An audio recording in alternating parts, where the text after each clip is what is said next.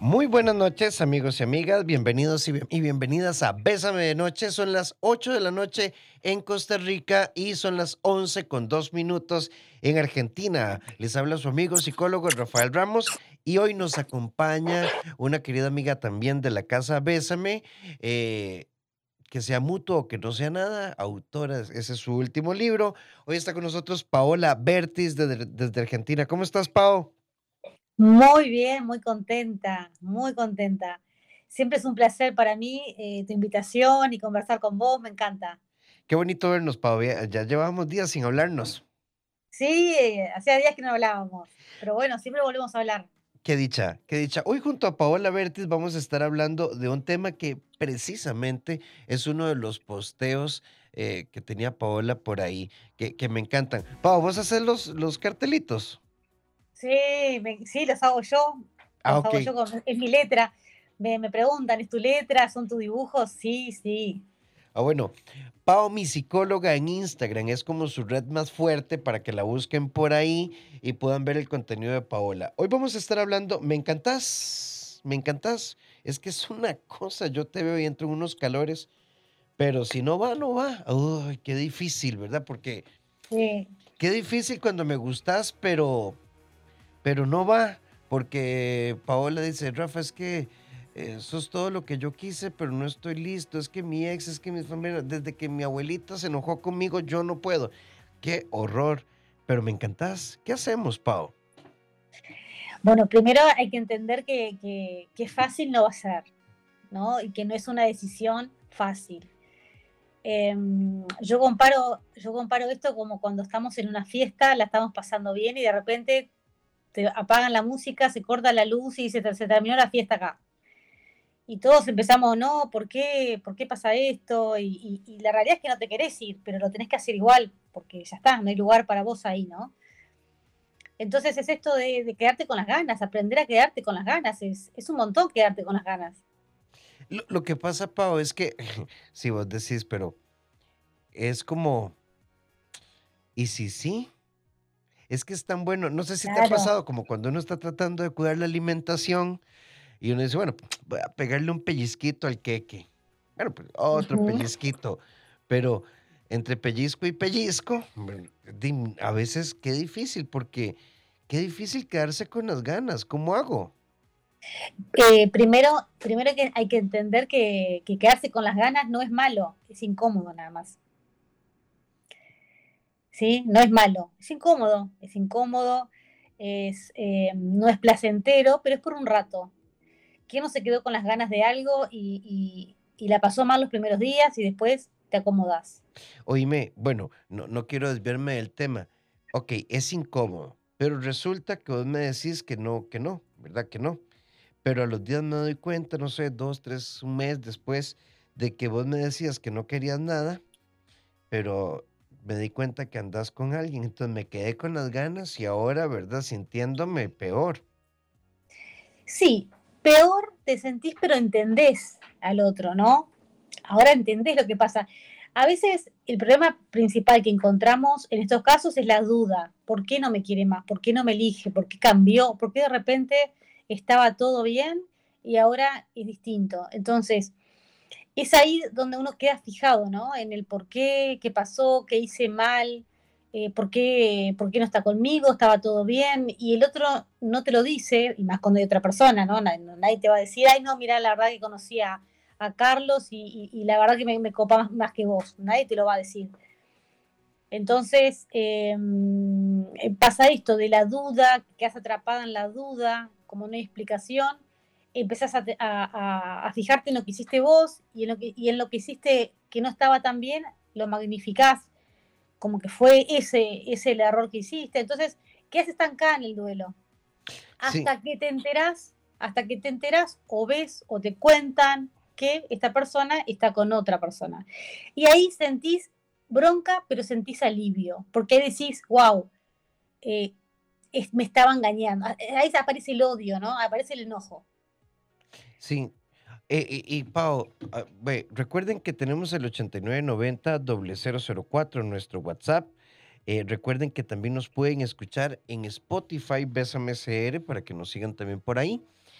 hay una, hay una pregunta em, que nos hace que si la lográramos responder, creo que es una de las preguntas del millón de dólares. Estoy saliendo con alguien que me canta, él ha dicho claramente que no quiere nada serio. Yo le he dicho que así no puedo seguir, entonces tomo distancia. Pero siempre me termina buscando, entonces si no quiere nada, ¿por qué me sigue buscando? Y yo no puedo decirle que no. Hay dos situaciones acá que se unen. ¿Sí? La primera, la primera de todas, las situaciones que se unen, es, eh, la, primera de todas es que esa persona es egoísta, ¿no? Es una persona egoísta, eh, porque sabe lo que vos querés, no te lo puede dar, pero cada tanto te busca. Es decir, no tiene, no tiene responsabilidad afectiva. ¿Sí? Eso por un lado. Y por otro lado tenemos una persona que dice no puedo. Cuando una persona dice no puedo, hay que interrogar por qué eh, no puede. Y llega la respuesta que no es que no puede, no quiere. Al no quiere. Al final se trata de eso, de que no quiere, por, quiere, por más cuento que sea. No quiere, y, te lo termina diciendo y por qué. Y porque yo tenía un proyecto, hoy justo estuve con una paciente que ya me decía, yo no quiero soltarlo, no quiero dejarlo ir porque yo en realidad tenía un proyecto de vida con esta persona. íbamos a casarnos, íbamos a tener hijos, y, que él no quiera estar conmigo me hace perder mi proyecto. Yo quería ese proyecto. Entonces me quedé sin el proyecto. Entonces, ¿por qué no lo puede soltar? Porque cree que no va a encontrar a otra persona como esa para concretar ese proyecto. Sí, qué duro cuando construimos un proyecto en función de... Y tiene que... Sí, ella dice, yo quedé atrapada en, este, en, esto, en este proyecto, creyendo que él es el único puente que me lleva a esa isla, creyendo que él, es la única ruta que me lleva a ese lugar. Y ahí es donde uno se pierde y es ahí donde uno distorsiona la realidad y es ahí donde uno sufre innecesariamente, cuando uno cree que la única ruta para llegar a ese proyecto es esa persona, siendo que no, que hay otras personas sí que nos pueden ayudar a llegar a ese proyecto que tanto queremos. Ahora, en esa línea que estás planteando, quiero, quiero dibujarte dos. Esta semana, Pau, para ubicarte, hemos trabajado como una semana muy introspectiva en el programa.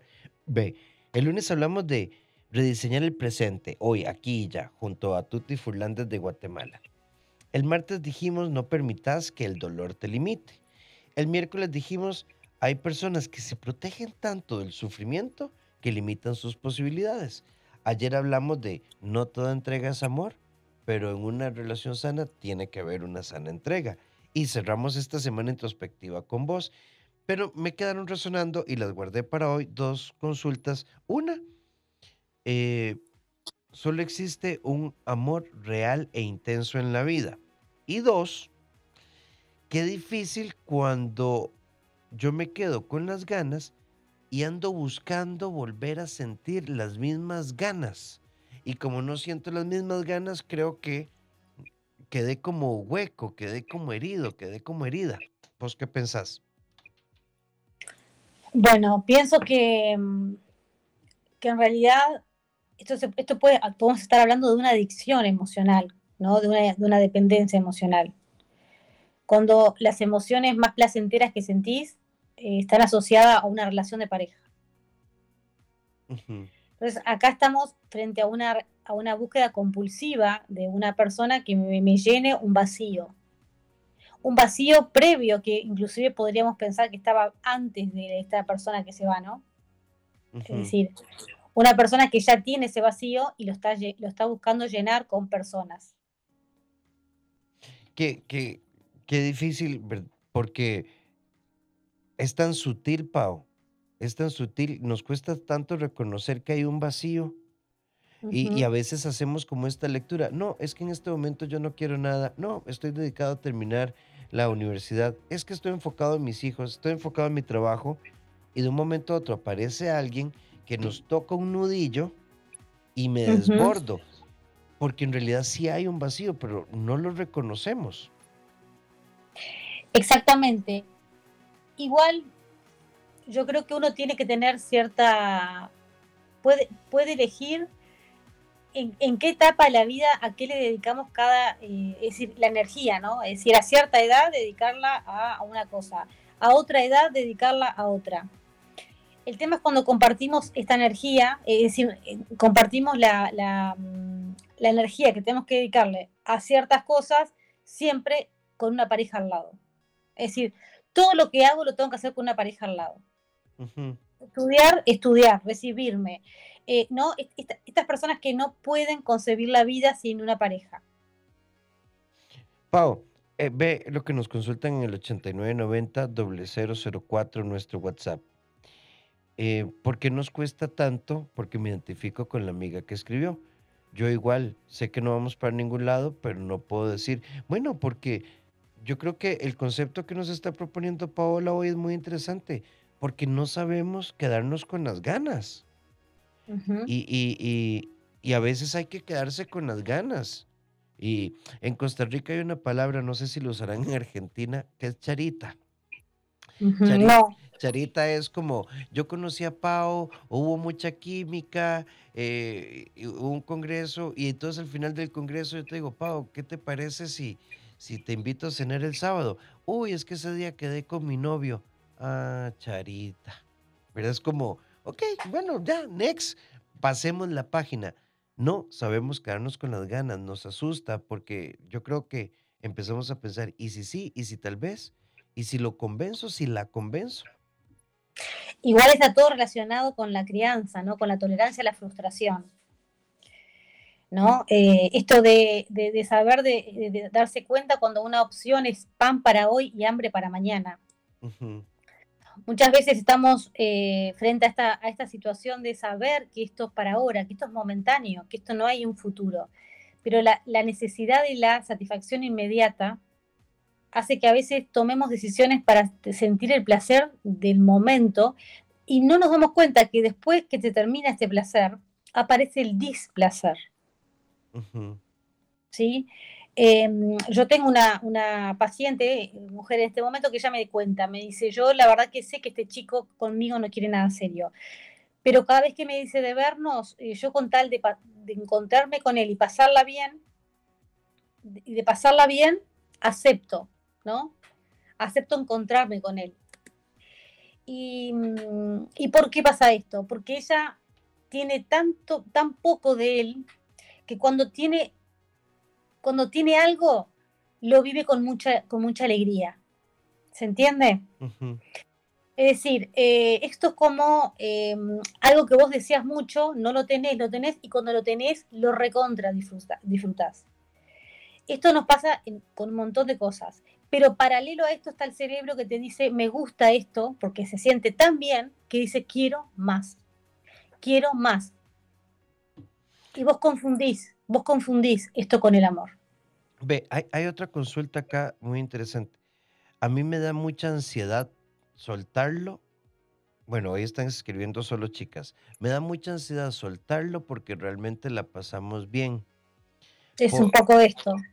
Porque pienso que tal vez pueda cambiar. Incluso a veces yo me voy para el apartamento de él me cocina, es súper caballeroso, es súper lindo. No siempre es sexo. A veces solo pasamos tiempo juntos y me divierto mucho. Y, me da mucha ansiedad soltarlo. Pero llevo ya casi dos años en esto y él nunca me ha propuesto que seamos nada más. Bueno, acá tenemos una persona que, que necesita amor, cariño, ¿no? Esta chica necesita amor, cariño, atención y ese gesto que para él es algo común, yo te puedo asegurar que este chico lo hace con todas las chicas. Algo que para él es común, para ella es un montón. Yo, tengo un, yo tengo un paciente varón que él te pasa a buscar, te lleva a comer a un restaurante espectacular, te lleva a su casa, te despierta con el desayuno, te lo va, prepara él, te lleva a tu casa después, te regala chocolates, pero no quiere nada serio. Es así con las tres chicas que sale. Sí, vos sabés que es como, eh, como a lo Christian Grey, ¿verdad? Pero lo, que pienso es que La carencia, la carencia siempre nos habla de posibilidad, ¿sabes? Pero es la carencia que nos habla de posibilidad, creo que es una ausencia de independencia emocional también. La carencia en realidad se la trae, eh, la venís arrastrando a la carencia y tenés la idea de que tiene que ser llenada de afuera, es decir, tiene que ser completada desde afuera hacia adentro. ¿no? Yo tengo la convicción, la creencia de que alguien me tiene que llenar este vacío. Es como si yo anduviera con un recipiente por la vida esperando que alguien venga con agua a llenarlo. Un recipiente que está pinchado, porque lo que me den nunca me va a alcanzar. Pau, ahora que estás hablando de esto, es que estamos acostumbrados a llenarnos. Si, si, vos te das cuenta, fundamentalmente en Occidente, ¿dónde está la felicidad? En tener. Y yo, y yo, no sé si vos lo has notado, ¿verdad? Para no decir marcas, uno cambia un teléfono del modelo 11 al modelo 12 y no sé vos, pero yo creo que uno, pues sí, tal vez alguna cosita diferente, pero no hay gran diferencia. Pero hay que tener lo que sigue, hay que tener, hay que llenarse, hay que, hay que, hay que ir al son de la corriente, porque siempre buscamos llenarnos desde afuera. Y yo creo que eso es una pandemia emocional. Es la actualización, ¿no? Es decir, esto me actualizo. Ahora tengo el 14. Entonces me voy actualizando a lo que está, a lo que está de moda, a lo que se usa. Em, y es esto también de, algo, externo de mí, ¿no? Algo externo a mi persona, que me, que me completa, que me actualiza, que me, que me llena, que supuestamente me hace pertenecer. Entonces vivimos eh, con esa idea. ¿cómo, puedo identificar yo que, tengo carencias? ¿Cuáles son los síntomas, si es que cabe la expresión, o, las cosas que me hablan de que realmente estoy amando desde la carencia o esperando desde la carencia? La persona que, que, se planta, se manifiesta desde la carencia, es esa persona que está siempre disconforme con, con el otro, ¿no? Em, nada le alcanza, todo es, todo es eh, insuficiente. Son personas que lo manifiestan inclusive eh, en, la, en la pareja, en las amistades también, en la familia. Son personas como celosas, muy inseguras, muy inseguras. Están todo el tiempo comparándose con los demás, sintiéndose eh, que son menos o no son tratados como tendrían que ser tratados y, hay como una, exigencia continua. La persona que está al lado de alguien con carencia siente que, tiene que estar demostrándole todo el tiempo lo que siente, lo, el afecto que tiene porque lo necesita. Y es, es, es, muy angustiante, ¿verdad? Es un amor como muy angustiante. En realidad es una necesidad de amor, ¿no? Es una, es una necesidad de afecto continua, la persona vive con mucha inestabilidad esto, de repente eh, cualquier pelea, cualquier discusión, lo se lo toma muy a pecho, como si fuese, eh, eh, no sé, la última escena de su vida. Pau, hay una amiga que nos pregunta, y yo creo que todavía nos da tiempo en este bloque, hay una amiga que nos pregunte, que nos dice, que no era suficiente para mí, que no me merecía, me dijeron que cometí el error de no creerle y que sería una relación adecuada. Y hay otra amiga que va como en esta misma línea, Pau, y nos dice, ¿y por qué te salen con cosas como esta? Tenés que buscarte a alguien que te quiera más, alguien que pueda amarte como vos me amás. A mí ya me han dicho esto dos veces. Yo lo doy todo y me salen con estas habladas y no lo entiendo, nos dice una amiga hay que ver siempre qué es lo que es dar todo, ¿no? ¿Qué es dar todo? Dar todo es, es volverse sumiso, es hacer todo lo que el otro quiere, olvidarse de uno. Ese es el peor negocio. El peor negocio que, hacemos es dejarnos a nosotros por, por darle al otro lo que el otro quiere, porque en realidad uno se abandona y el otro pierde el interés ¿Por qué? Porque tampoco está la persona que esa persona eligió, de esa persona que, que uno se enamoró. Ahora, vamos a, son las 8 con 22, qué rápido pasa el tiempo, Pau. Este, son las 8 con 22. Eh, vamos a volver con esto. Estamos hablando de nos gustamos, pero si no va, no va. Y me encantó eso. Hay que aprender a vivir, que nos quedamos con las ganas. No nos vamos a morir. Pero hay que, hay que abrirse a buscar otros sabores en la vida. Estamos con Paola Bertis, Pao, mi psicóloga, en Instagram para que la puedan seguir. Su más reciente libro, que sea mutuo o que no sea nada, creo que lo pueden adquirir en Amazon para toda América. Eh, lo pueden pedir, em, creo que todavía no está en librerías en Costa Rica, em, pero lo pueden pedir por Amazon. Está la versión impresa. ¿Hay alguna otra versión, Pau? ¿Solo está en la impresa? Eh, eh, no, está en Baja Libros, está en Google Play Ah, excelente. Están casi todas las plataformas. Eh, volando. Volando. Hoy estamos con Paola Bertis desde Argentina, Pao, mi psicóloga en Instagram, para que la sigan su más reciente libro, que sea mutuo o que no sea nada. Y estamos hablando de, de nos encantamos, pero no va. Y cuando tenemos que, yo creo que es tan liberador entender que nos podemos quedar con las ganas. Por aquí nos dicen, ve, Pao, en mis primeras relaciones daba todo. Después de, me herían a mí, porque quería que me dieran en la misma manera.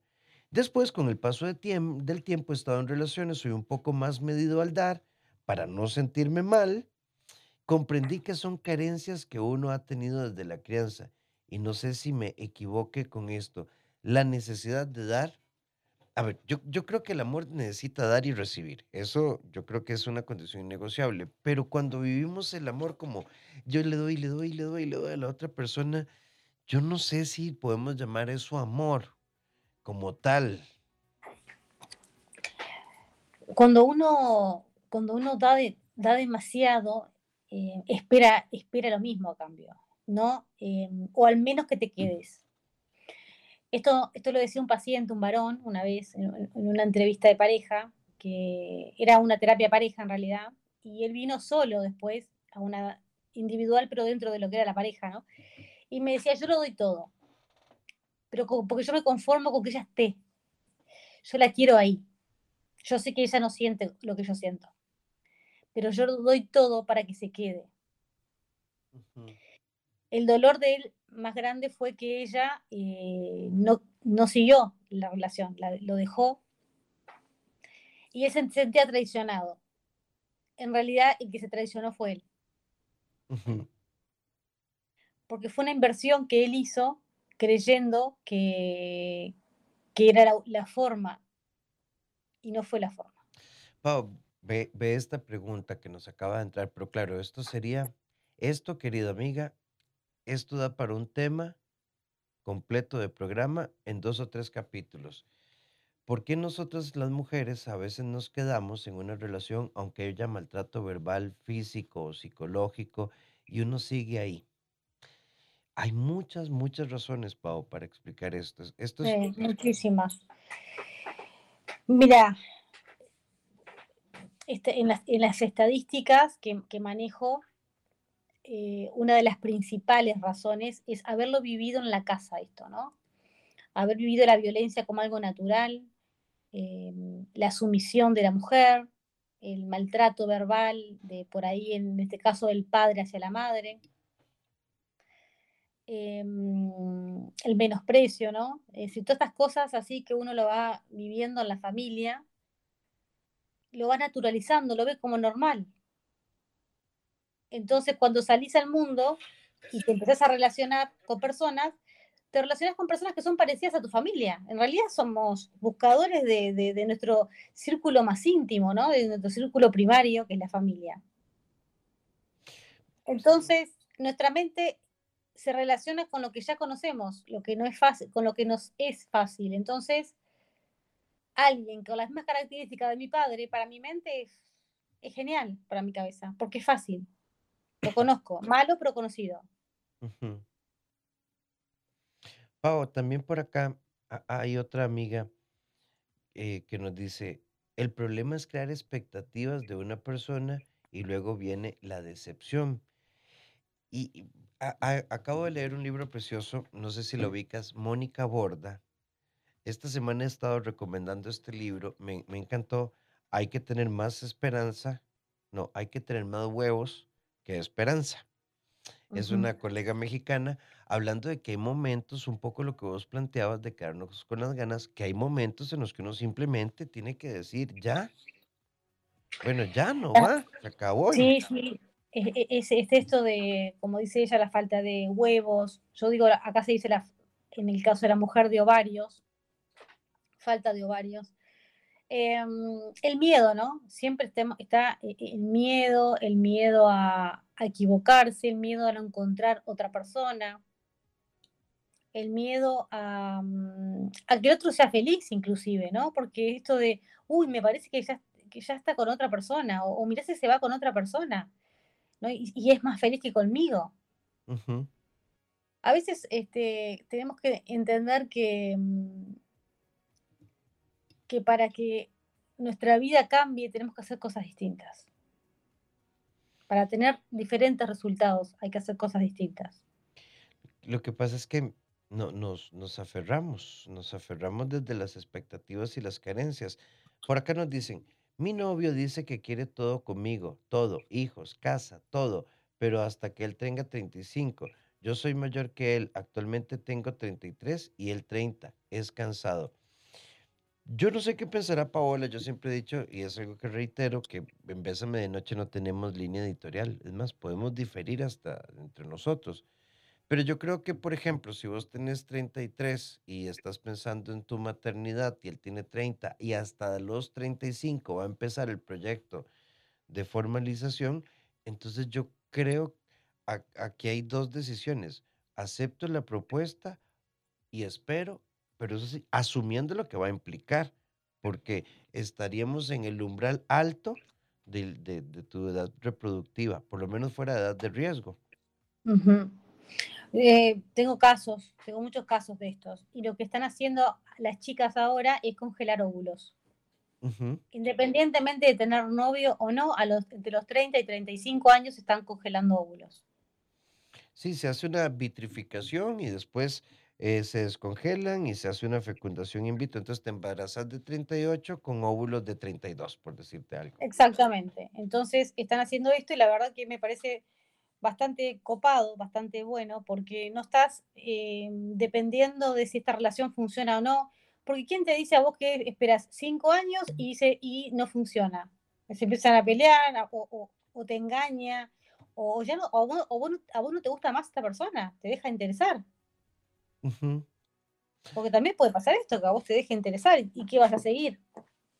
Sí, hay una pregunta acá, la resumo porque es un texto largo, pero básicamente ella lo que nos dice es, Pau, ¿por qué tu novio con voces eh, grosero, tosco, poco detallista y todo mundo habla de él como un hombre tierno, lindo y cariñoso? Yo ese hombre no lo conozco.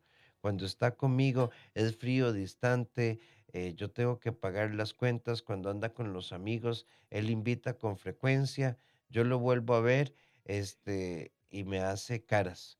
Bueno, yo creo que cuando uno tiene un perfil así de claro, toma decisiones. Porque preguntarnos qué le pasa para que vos pensés que vas a hacer, me parece que es una conducta muy compleja. Habría que revisar por qué lo hace. Ni Pau ni yo podemos decir por qué. Pero yo creo que cuando cuando alguien tiene conductas tan claras y no sincronizan, yo creo que por ahí va la línea de, tus libros, ¿verdad? De, entonces no es mutuo.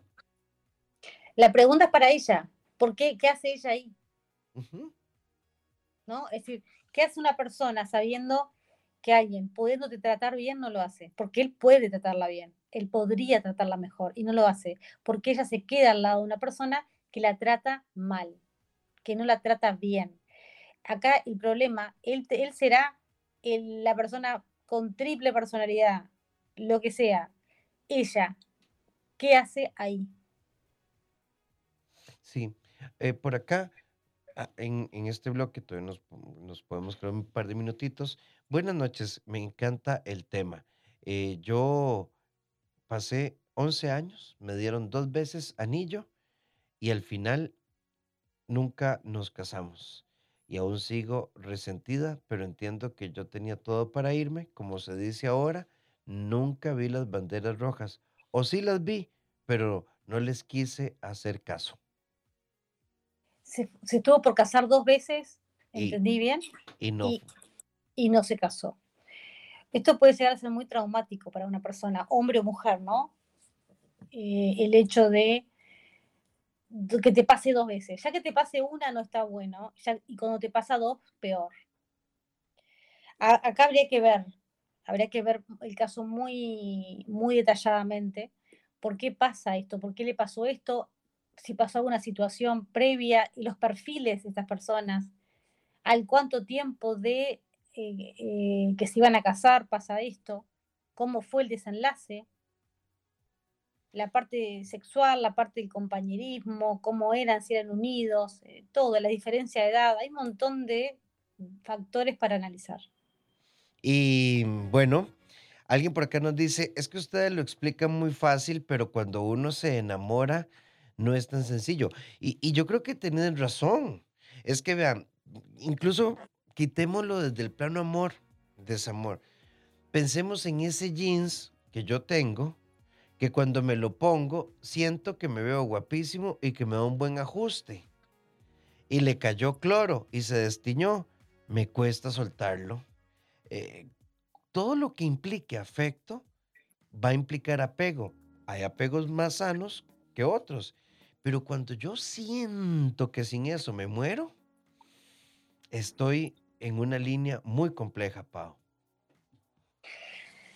Es interesante porque la gente no nos pasa también a nosotros, ¿no? Cuando hay que aceptar algo que uno no quiere aceptar. Eh, nosotros los profesionales eh, de la salud no tenemos, no, es que tenemos que hacer el proceso, no somos como, como el masajista, por ejemplo, el kinesiólogo, que, que te saca el dolor con las manos. Uh -huh. ¿sí? Nosotros damos herramientas para, para, que la persona pueda sobrellevar ella el dolor, ¿no? Nosotros no somos, no, no te vamos a sacar el dolor de la situación eh, que estás atravesando. Pero sí tenemos herramientas, nos dedicamos a esto, y, y, es, y es, el tema por ahí más, más común en mi caso que, que, tengo yo, ¿no? En mi consultorio, en mi consulta. Entonces, para enamorarse, es verdad, el que, el que se enamora sabe cuándo entra, pero no sabe cuándo sale, ¿no? Uh -huh. Pero previo al enamoramiento, uno tiene que tener claro qué es lo que uno quiere y qué es lo que busca. Porque el proyecto, el proyecto que yo tenga eh, para mi vida, la persona que yo conozca, tiene que encajar en ese proyecto, tiene que ser una pieza de mi puzzle, de mi rompecabezas. Y yo tengo que ser una pieza de su rompecabezas. Pero yo no puedo forzar cualquier pieza de un rompecabezas en mi vida, en mi proyecto, porque no, no encaja. Muchas veces nos enamoramos antes de ver si esa pieza es la que necesitamos en nuestro puzzle. Sí, y es que, y sabemos que no encaja, y sabemos que no encaja. Vamos con, con, con, con más mensajes por acá. Nos dicen, hola, buenas noches, ustedes son geniales, muchas gracias. En mi caso, heredé el no merecimiento de mi mamá y aunque avanzo lento, estoy dando pequeños pasos a mi ritmo. Saludos, Katia, que nos escribe desde Heredia, Pau, que es una provincia eh, aquí del área metropolitana. Qué interesante lo que ella cuenta, ¿no? Porque esto de no sentirse merecedora de amor eh, nos marca para siempre. No, no ser una persona merecedora son estas personas que, eh, que se sienten, eh, no quiero decir la palabra cómodo, porque no es cómodo, pero como que te sentís en tu salsa, ¿no?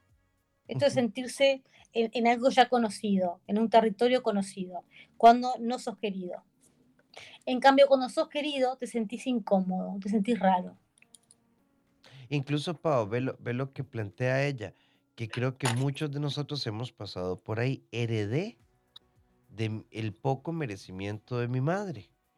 Sí, exactamente. Es decir, heredar es esto, bueno, es heredar es, es, es es la transmisión de algo que viene de generación en generación.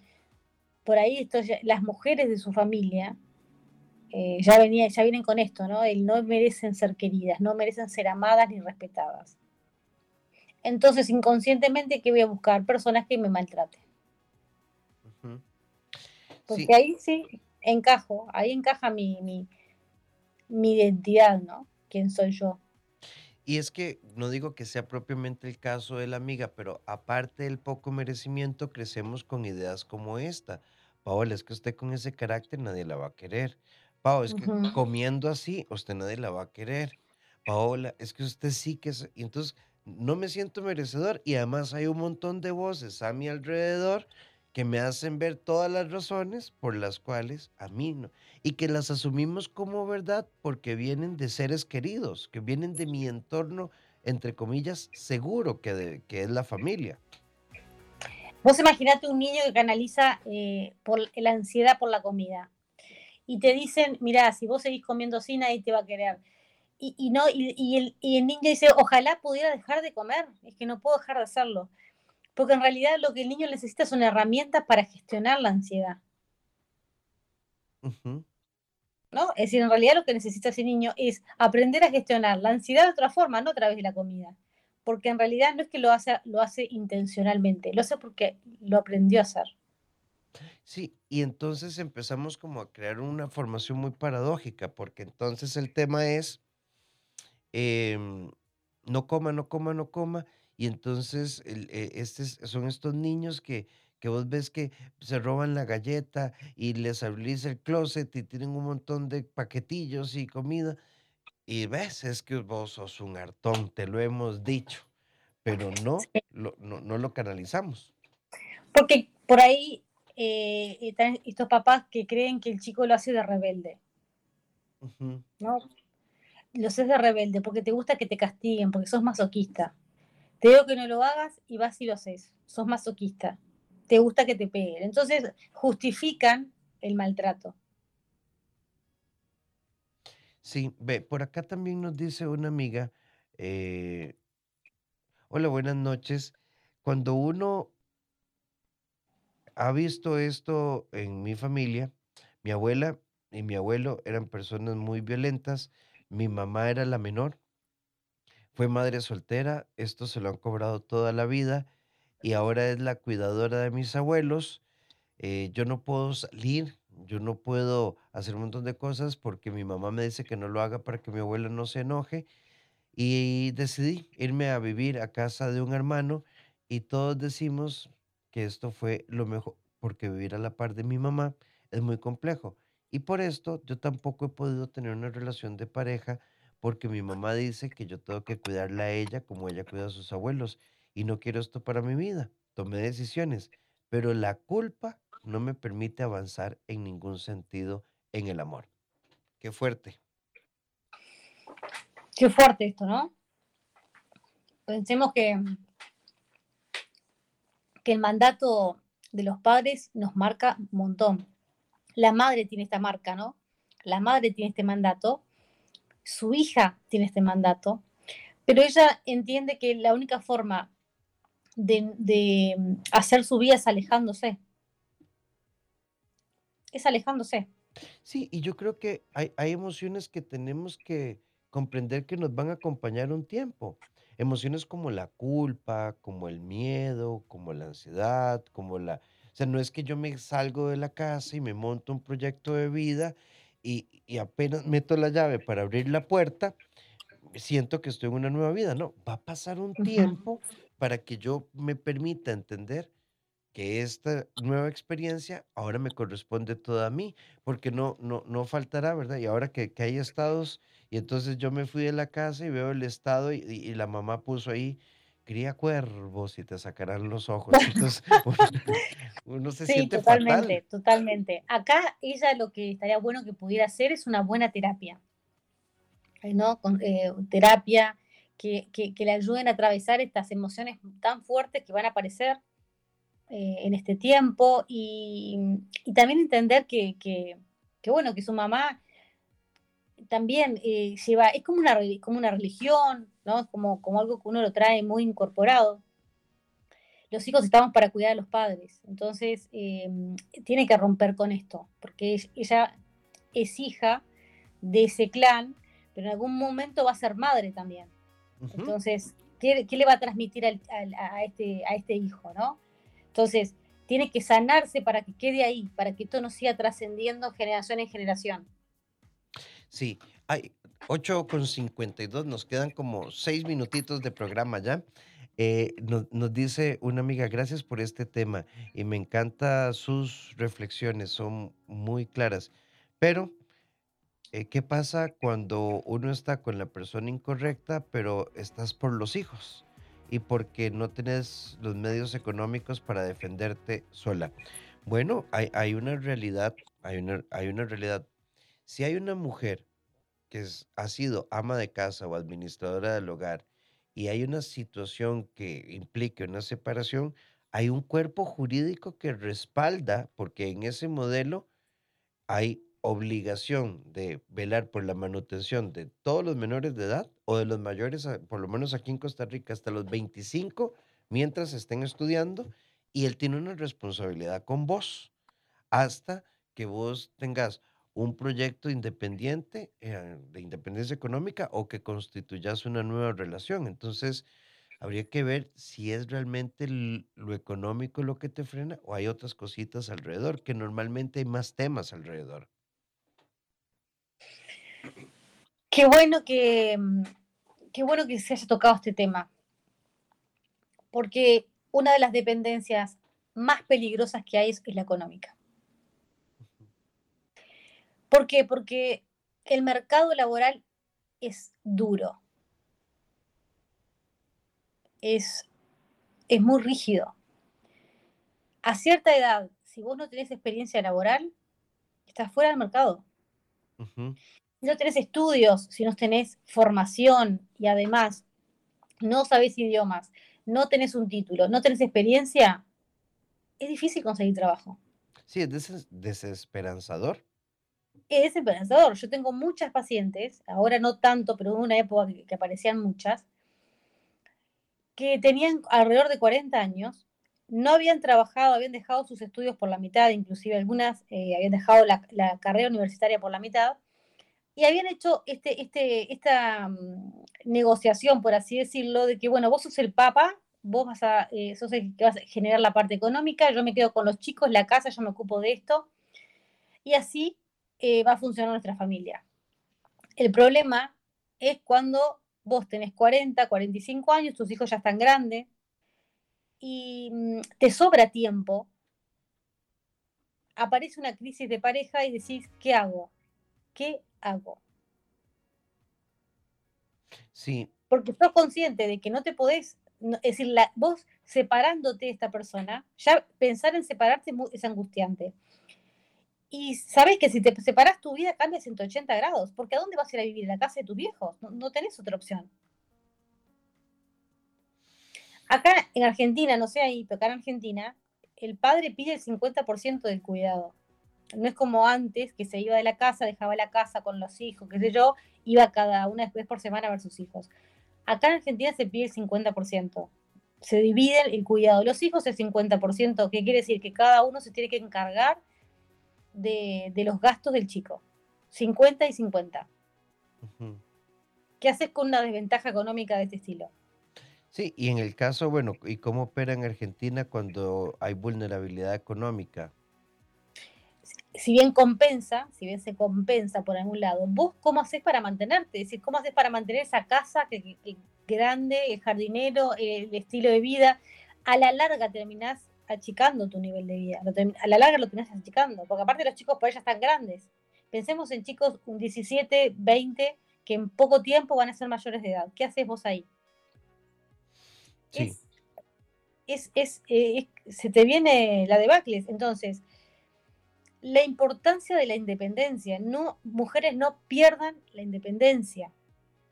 No pierdan em, su trabajo. Eh, yo siempre digo que uno tiene que tener los ingresos eh, mínimos que te cubra dos ambientes, las expensas, la alimentación, es decir, que te puedas mantener con lo mínimo, que no quedes en la calle. Sí, es, e- e- este tema, este tema es fuerte, este tema es fuerte y a- perpetúa relaciones a, a muchos niveles eh, en condiciones de indignidad o de maltrato. Todavía, y no lo justifico, Pau, digamos que haya algún grado ahí como de indiferencia, cada quien por su lado, pero cuando hay círculos de maltrato, de violencia, cualquier nivel, se, eh, 2022 y todavía creo que no hemos, ¿verdad?, desarrollado la sensibilidad para reconocer que esto es un drama social realmente fuerte que Sí, y marca lo vive, familia. lo vive todo, eh, eh, se, se vive mucho todavía esto, ¿no? Más allá que, que la, que la mujer ha evolucionado un montón de cosas, que siga dependiendo económicamente de, de los ingresos del marido es atraso, es un atraso. Sí, sí, sí, sí, es, es muy fuerte. Pau, y como último mensaje, porque se nos fue el tiempo, em, por aquí alguien nos dice muchísimas gracias por el tema, me encantó y yo tengo que hacer algo porque llevo cinco años con una persona que no quiere lo mismo que yo, él no me suelta y yo no lo suelto, Y me empiezo a sentir que me está dejando el tren. Sí, está pasando eso, porque está perdiendo tiempo. Y es real. Es real. Y cuando esto pasa, es que ah, también tenemos que tomar decisiones. Tenemos que tomar decisiones. Siempre estamos esperando soluciones mágicas, Pau. Siempre estamos esperando a la hada madrina de la Cenicienta que aparezca con la varita mágica y de repente los problemas desaparezcan. No va a pasar. No va a pasar. Pau, es momento de decir buenas noches, como siempre, a agradecerte, porque yo sé que, bueno, prácticamente es tu medianoche. Entonces, agradecerte la disposición. Nos queda una fecha más este año juntos. Sí, Así que eh, eh, va a ser muy bonito tenerte. Y ya lo saben, Pau, mi, Pau guion, mi psicóloga en Instagram, sus libros en todas las plataformas, su más reciente publicación, que, que al menos en Sudamérica creo que ha estado en, en el top de ventas, en el top 5 de ventas. Entonces, que sea mutuo o que no sea nada. Pau, y si quieren hacer consultas virtuales contigo, Me mandan un mensaje interno, un mensaje directo por Instagram. entonces, Pau, de verdad, muchísimas gracias y hasta la próxima. A vos. Buenas noches. Buenas noches, un gran abrazo a todos ustedes, gracias por habernos acompañado. Son las 8 con 59 minutos. Los invitamos a acompañarnos de lunes a viernes a partir de las 8 en punto de la noche. Y recuerden que eh, también nos pueden seguir a través de Spotify. Eh, Bésame CR, ahí están todos nuestros temas, están editados para, para que los puedas escuchar en cualquier momento, en cualquier hora del día y que hagas de Bésame de Noche un espacio de reflexión y crecimiento. Nos encontramos el lunes y si ocupas apoyo en el CEDI estamos para darte una mano. 2290 1383 o al WhatsApp 88 81 1304. Feliz fin de semana.